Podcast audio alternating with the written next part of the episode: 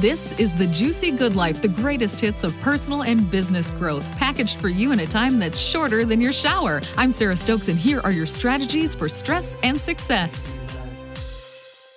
Hi, I'm Sarah Stokes, and welcome to the Juicy Good Life podcast or video if you're watching it on our YouTube channel.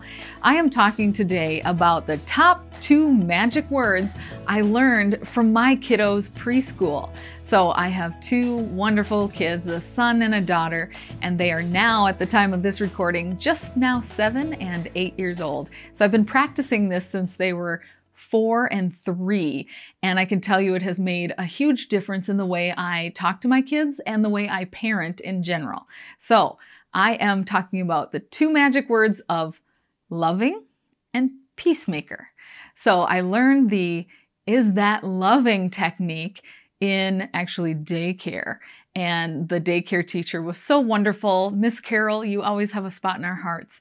And she taught us how to talk to kids when, you know, maybe they need a new direction. Maybe they're getting into a little bit of mischief, or perhaps they're having that, you know, two year old kind of spat with each other. And she would always say, Now, is that loving? Canyon, is that loving? How can we be more loving? And it was like, oh, instead of no, stop, quit, all the stuff that kids want to do the opposite of, we were now empowered in a word that actually aligns perfectly with what I want to do in the world. I want to be more loving. So no matter what age you are or your children are, you can start using, is that loving or how can we be more loving? Let's be more loving, please. And it seems to neutralize the situation. And that's how we can kind of bring that love and light into the world, which is what I am trying to do myself as a 41 year old. And then the second magic term that we learned in our wonderful preschool in Eau Claire, Wisconsin from Mrs. Knickerbocker and Mrs. Lean is how can I be a peacemaker? So they have kids who are three, four, five years old, all trying to figure out how to do this thing we called life together. And I loved how they brought in the word peacemaker into our world because they're not saying, you know, ignore the problem or, you know, just give in. When kids would fight over the same toy, they would say, now, what would a peacemaker do? And we adopted that quickly, my husband and I.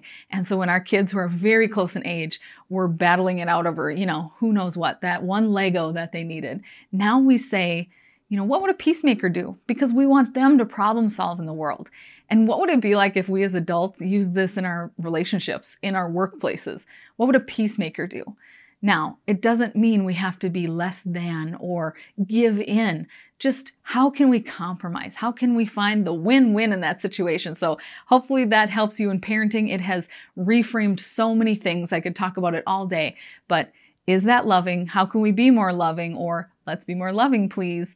And what would a peacemaker do? So, peacemaker and loving. There you go. Those are my top two parenting words of a lifetime. I hope that helps you. And if you are looking to build a juicy good life, we have lots of strategies for stress and success, and we're all about helping you design a life that you can call juicy. Have a great day. If you want to start your juicy good life today, jump into our membership right now. We are bringing the best of business and life coaching right to your phone or laptop in our short videos that give you real tools from real women. We'll see you on the members page soon. Thank you for listening, and we hope you enjoyed this podcast. Please rate us and share with someone who you know needs a taste of the juicy good life today.